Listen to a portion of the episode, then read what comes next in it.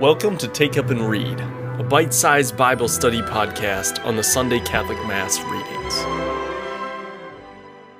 In the name of the Father, and of the Son, and the Holy Spirit, amen. This Sunday is the 28th Sunday in Ordinary Time of Year B.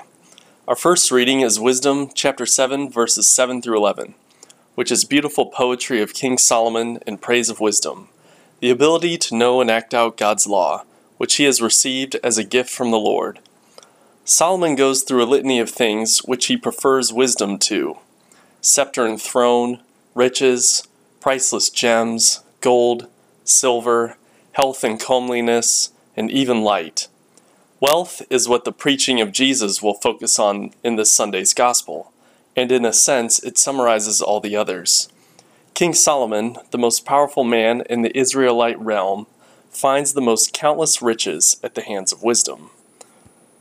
Our psalm this Sunday is the last section of Psalm 90, the only psalm in the Psalter attributed to Moses. Psalm 90 tells of the fleetingness of man's life and asks the Lord for wisdom of heart. The psalm echoes Moses' frequent pleading to the Lord on behalf of the Israelite people during their sojourn through the desert, after their exodus from Egypt. Verse 15 says, Make us glad for the days when you afflicted us, for the years when we saw evil.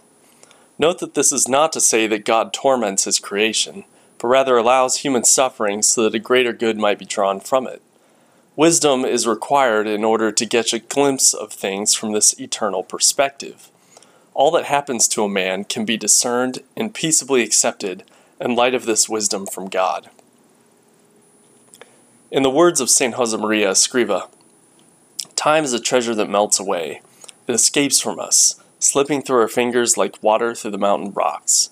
Tomorrow will soon be another yesterday. Our lives are so very short. Yesterday has gone and today is passing by.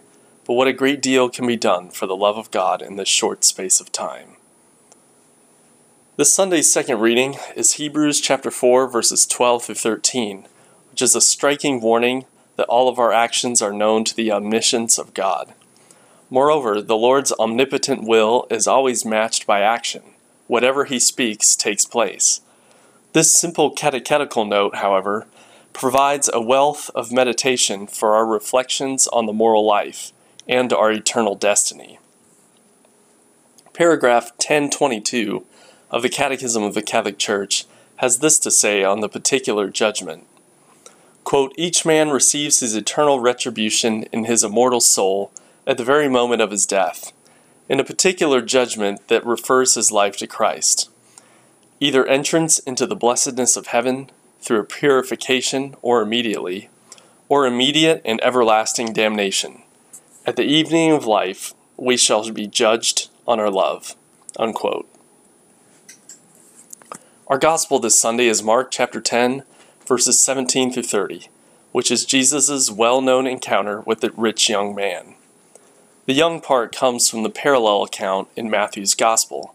See chapter 19, verse 20. We can imagine the reverence of the man, as the text says, running up to Jesus and kneeling before him, addressing him as the good teacher. Jesus' response is at first puzzling, denying that he is deserving to be called good, as only God is good. Our Lord is challenging him to recognize that Jesus is more than just a good teacher. The man has called Jesus good because he is God incarnate. In order to inherit eternal life, the man must acknowledge Jesus as God and Lord of his life. As will become clear, however, Jesus already knows all about the man and his adherence to the law of God, as well as his material wealth. The one thing that he lacks is detachment from his possessions, which will allow him to follow Jesus unconditionally. The man's possessions not only prevent him from literally following Jesus around Palestine, but from being a disciple in the full spiritual sense. We must not doubt the earnest holiness of this man, as Jesus deemed him worthy to be among his disciples who take part in his itinerant ministry. One might even imagine this man someday replacing Judas among the twelve apostles in the book of Acts. See chapter 1, verses 15 through 26. But lest we worry too much about the rich man, there is some interesting, plausible speculation that he is the same man who later sold his field and became a missionary in Acts chapter 4, verses 36 through 37. That man, of course, was St. Barnabas, the frequent companion of Paul on his missionary journeys. Whatever the case, this episode is a warning about what could be lost if we are not willing to meet the Lord's demands, demands that He gives grace to live up to. Starting in verse 19, Jesus lists a number of precepts to be followed in order to inherit eternal life, most of them from the Ten Commandments. Furthermore, Jesus calls us to abandon anything that might prevent us from following Him wholeheartedly, just as Solomon put wisdom above all his other possessions. As Jesus says in verse 30, those who do will receive a hundred times more now in this present age houses and brothers and sisters and mothers and children and lands with persecutions and eternal life in the age to come. Note that persecutions are among the rewards promised if you ever hear someone presenting faith as an instrument or measure of earthly prosperity. Finally, a note on verse 25, where Jesus says, It is easier for a camel to pass through the eye of a needle than for one who is rich to enter the kingdom of heaven.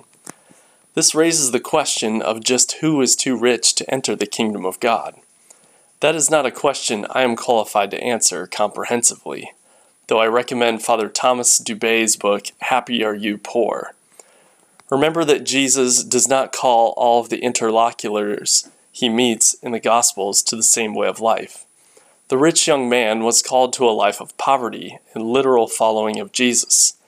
Most others that Jesus meets do not receive such a radical summons, but are often told to tell others what they have seen and heard in Jesus' ministry, remaining in their current state of life. Spiritual detachment from possessions is more important than the quantity of possessions themselves. Different vocations require different needs. After all, Jesus tells the young man to sell his things to someone else. St. Josemaria told of his encounter with a wealthy woman who had no regard for her possessions, using them to support various works of charity in the church.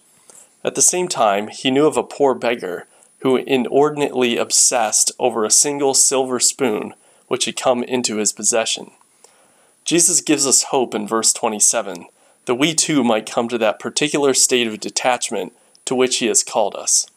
For human beings it is impossible, but not for God. All things are possible for God. That's all we have time for today. Let's conclude with a collect from this Sunday's Mass.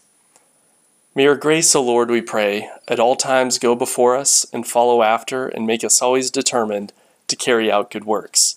Through our Lord Jesus Christ, your Son, who lives and reigns with you in the unity of the Holy Spirit, one God, forever and ever. Amen. In the name of the Father, and of the Son, and of the Holy Spirit. Amen. Thank you for listening. To learn more and find resources, visit studycatholic.com. And please tell your friends about the show and leave a review wherever you listen to this podcast. Thanks again, and God bless.